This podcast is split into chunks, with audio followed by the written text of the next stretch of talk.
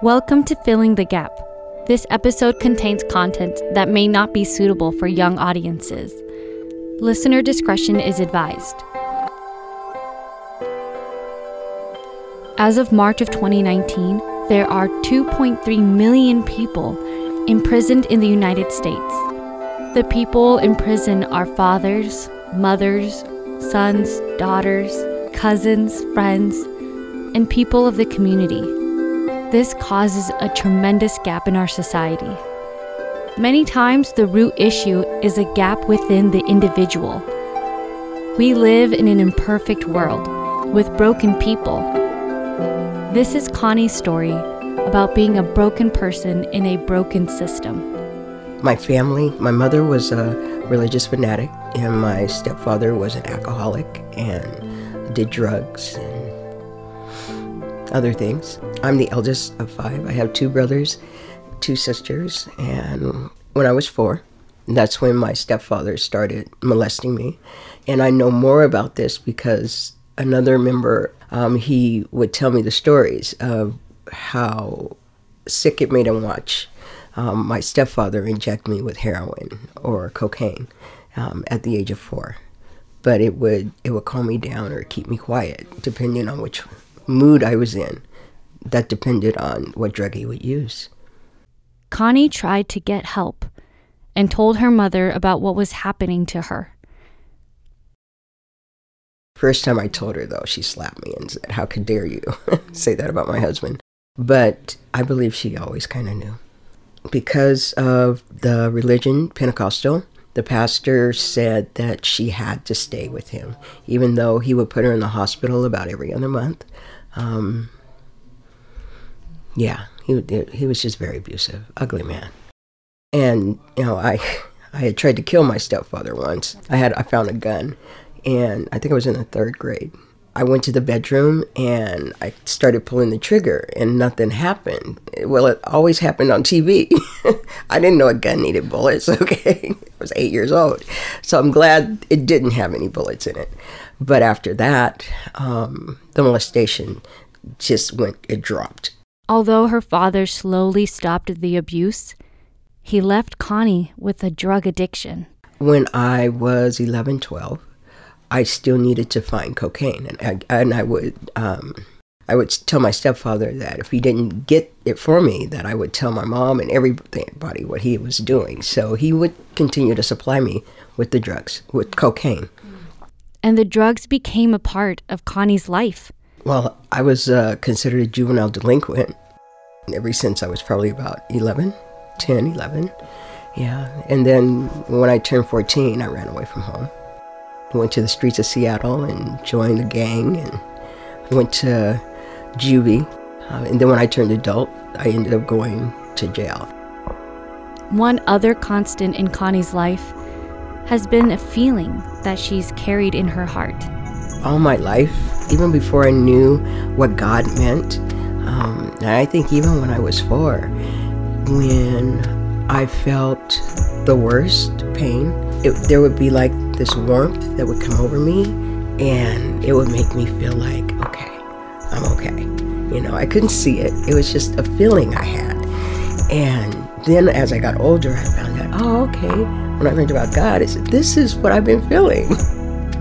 So throughout my life, He's always been there. I have failed Him, but He's never failed me, you know, and so I always knew even as a teenager, as things were getting bad or even when they were good, I would say, okay, God, I know you see me. I know you're not happy with me, but please don't leave me. God was by Connie in the midst of the pain and the addiction. God was guiding Connie even when she did not know it. And He was leading her to make positive changes in her life. And so I, I cleaned my act up for for a while there. I still did cocaine. It's just on a level where I could function. Then went to college in my early 20s and whatnot, and just started going a different direction. And then I started using crack cocaine, and that was a monster. I was hooked right away, almost immediately, I, where I had no control, and I'd never been out of control I didn't even know what that felt like to be completely out of control and where something else dictated what I did and what I, I didn't do. At the time, I had been a realtor with Century 21, and I lived on 20 acres in Graham, a wonderful husband, and three children. Um, and one day, after probably about a year into the addiction, I told them I was going to the store, and they didn't see me again for three years because uh, I thought I don't want to be one of those people that I've seen in my family and whatnot who just suck their family dry.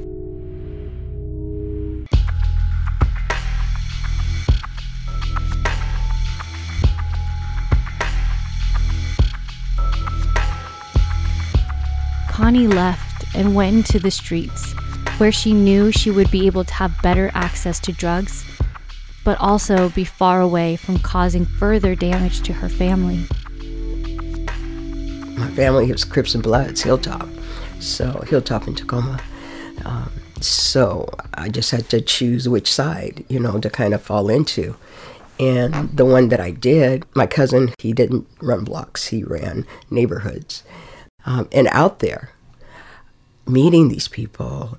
And I always wanted to know people's story. How did you get here, you know? And I, I came across a Harvard professor. And I remember him showing me his credentials, and it made me realize all these people had a life, you know, before this, you know? Um, and it reminded me to have compassion. And if I could, I started recognizing, well, God must have it too. And so I started leaning towards understanding that He loves me in spite of what I was doing.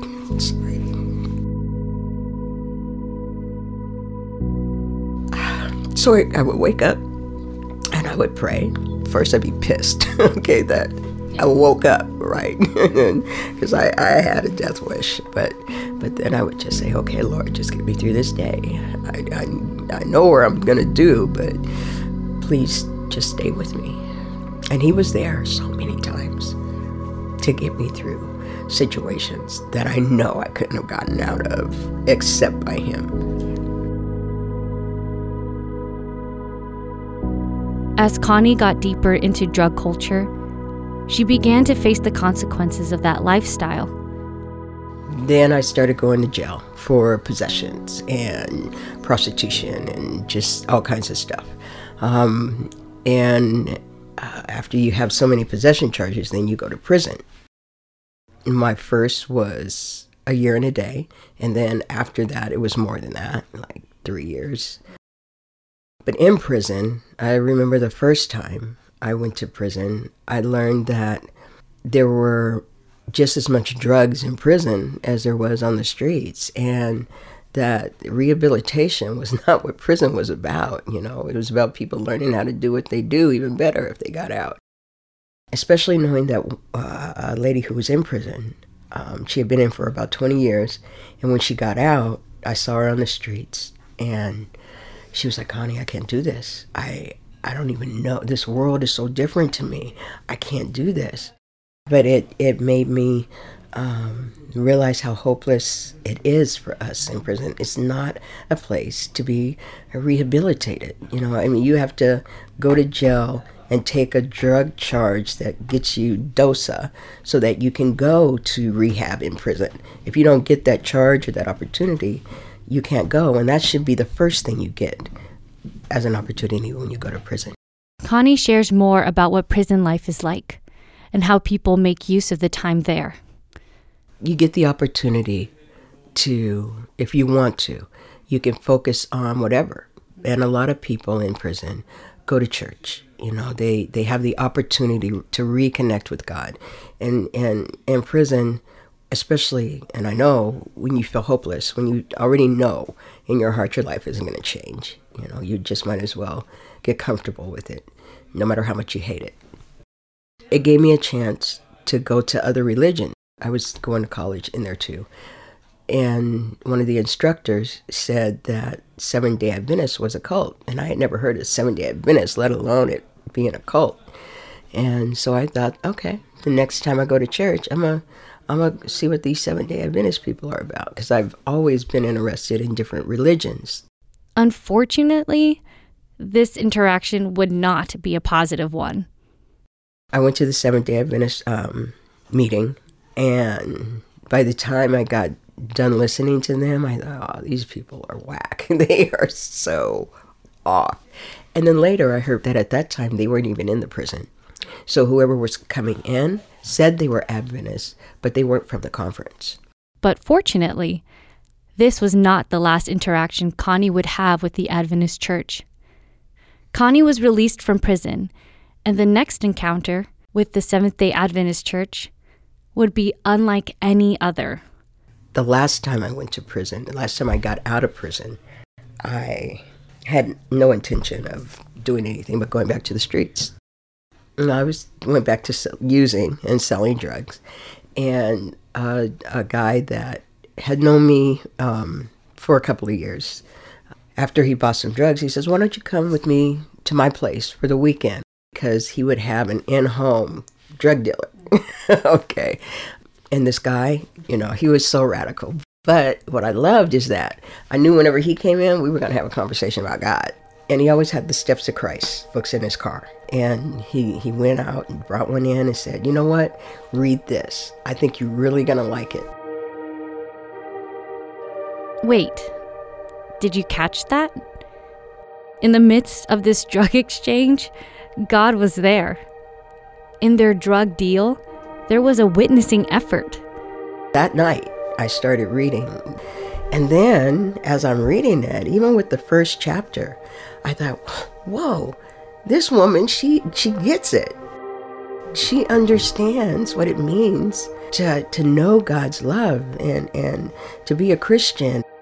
So I, I kept reading it. I took it everywhere I went. Doctor's appointments, you know, everywhere I went, I had that book with me. And then after about three days, I realized I wasn't getting high anymore. And with crack cocaine, I had given up completely. I knew I was either going to go back to prison for life or die. Um, I was I was done. But um, when I realized that reading that book had me so engrossed that I wasn't getting high, that that I wasn't using cocaine, the drug I've used all my life. Okay. Um, and then when he came back the next week, and I told him, you know, how excited I was about this book. And he invited me to come to his church. And I said, Where do you go to church? And he said, Seventh day Adventist. I really, my heart sunk. Okay. I thought, Oh my Lord, he's one of them. And I, I said, You know, you don't even know the right day to go to church.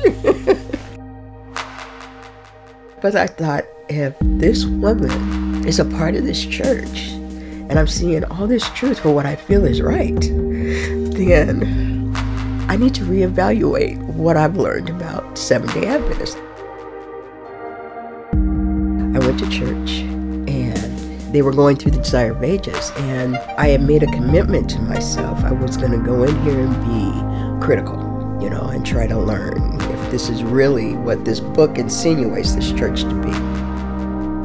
And the whole church what I sensed more than anything was that they were so concerned about their own relationship with God. I mean, there was everybody with a book or, you know, some kind of advice, but never pushy, really. They just were so concerned about their own relationship and wanting to share, not because they thought they they were the sound of God or something. Connie's addiction slowly began to fade away. She got connected with a local church and has been involved in ministerial efforts. She's returned to school to learn how to give back to the community she is so knowledgeable of and to learn more about herself. I'm taking addiction studies right now in college to get my diploma in that. And then I'm going to take criminal justice. But taking the addiction class has taught me why my brain is so out of whack, but how to deal with it as well. Sobriety is a difficult transition. Stopping the use of drugs is hard enough, but having to deal with all the pain that the drugs were hiding is what makes sobriety a challenge. I was very confused. I never lived off of cocaine, okay? Um, this is the first time in my life. So, uh, and there were a lot of emotions that I'd never felt before that all of a sudden sober I had to learn how to deal with. okay. Uh, and the main point was that you had to have faith in your ability to come above feeling sorry for yourself or uh, feeling ashamed and, and, and fear of life, you know. Um, and the thing that hit me the most was understanding that um, I'm going to have these emotions based on my past, but that doesn't mean I have to live in those emotions the way I lived in them. Connie's life is a clear example of God chasing people. No matter the circumstance, God was there for Connie in the darkest times of her life.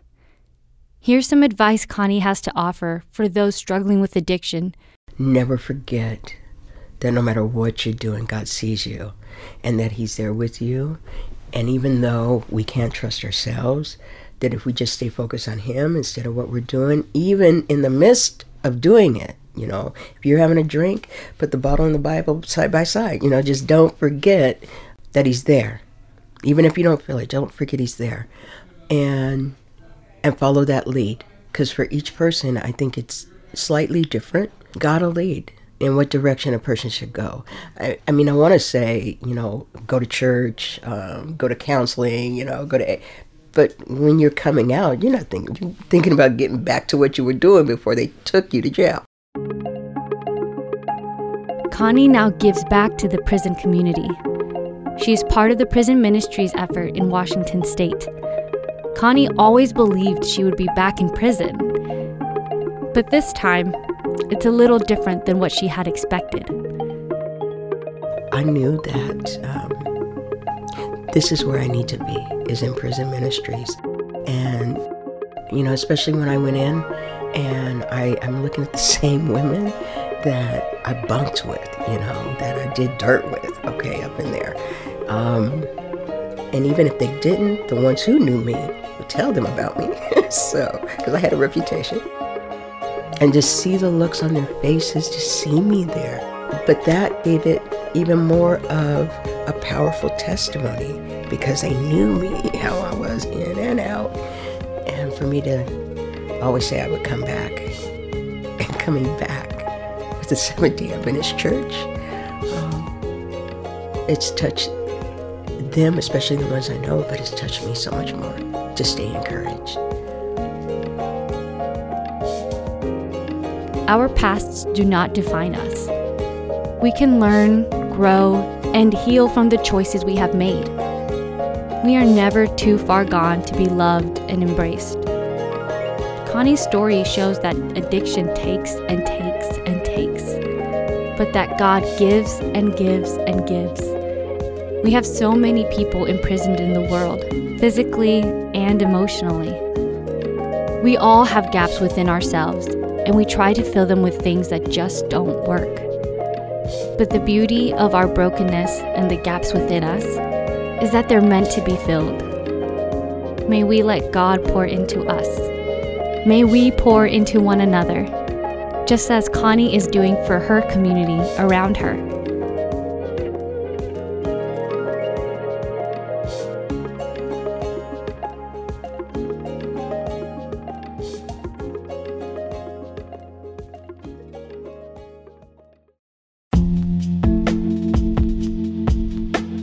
Next time on Filling the Gap, we continue with stories about prison. Bible study ended. I went back to my unit, and then I reset up the drug deal again with the people that I was supposed to meet there. Lo and behold, when I go next week to the Bible study, they don't show up again. The people that were supposed to show up, they ended up getting busted. So they ended up going to the hole. So here I am by myself again, stuck in this Bible study.